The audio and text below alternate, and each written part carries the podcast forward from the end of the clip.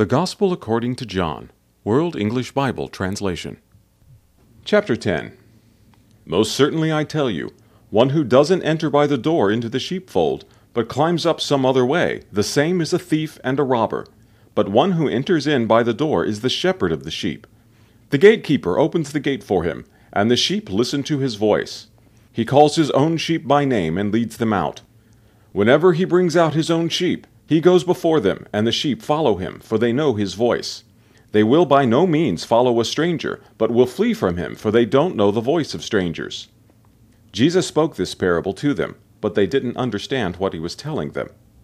Jesus therefore said to them again, Most certainly I tell you, I am the sheep's door.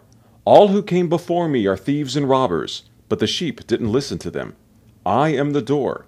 If anyone enters in by me, he will be saved, and will go in and go out, and will find pasture. The thief only comes to steal, kill, and destroy. I came that they may have life, and may have it abundantly. I am the good shepherd. The good shepherd lays down his life for the sheep. He who is a hired hand and not a shepherd, who doesn't own the sheep, sees the wolf coming, leaves the sheep, and flees. The wolf snatches the sheep and scatters them. The hired hand flees because he is a hired hand and doesn't care for the sheep. I am the good shepherd. I know my own, and I'm known by my own. Even as the Father knows me, and I know the Father. I lay down my life for the sheep. I have other sheep which are not of this fold. I must bring them also, and they will hear my voice. They will become one flock with one shepherd. Therefore the Father loves me, because I lay down my life that I may take it again. No one takes it away from me, but I lay it down myself. I have power to lay it down, and I have power to take it again. I received this commandment from my Father. Therefore a division arose again among the Jews because of these words. Many of them said, He has a demon and is insane. Why do you listen to him? Others said, These are not the sayings of one possessed by a demon. It isn't possible for a demon to open the eyes of the blind, is it? It was the feast of the dedication at Jerusalem. It was winter, and Jesus was walking in the temple in Solomon's porch. The Jews therefore came to him and said to him, How long will you hold us in suspense? If you are the Christ, tell us plainly. Jesus answered them, I told you, and you don't believe. The works that I do in my Father's name, these testify about me. But you don't believe because you are not of my sheep, as I told you.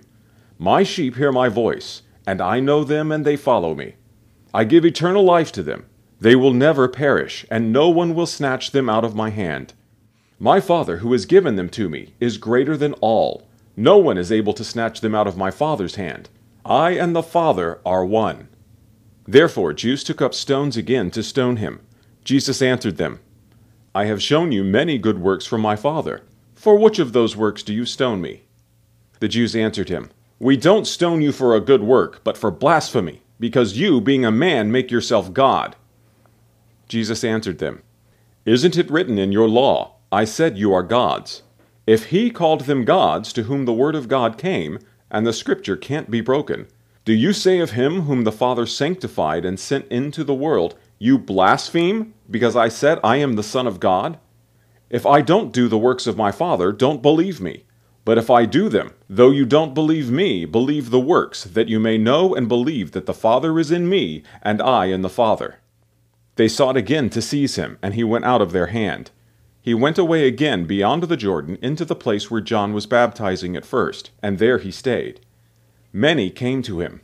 They said, John indeed did no sign, but everything that John said about this man is true. Many believed in him there.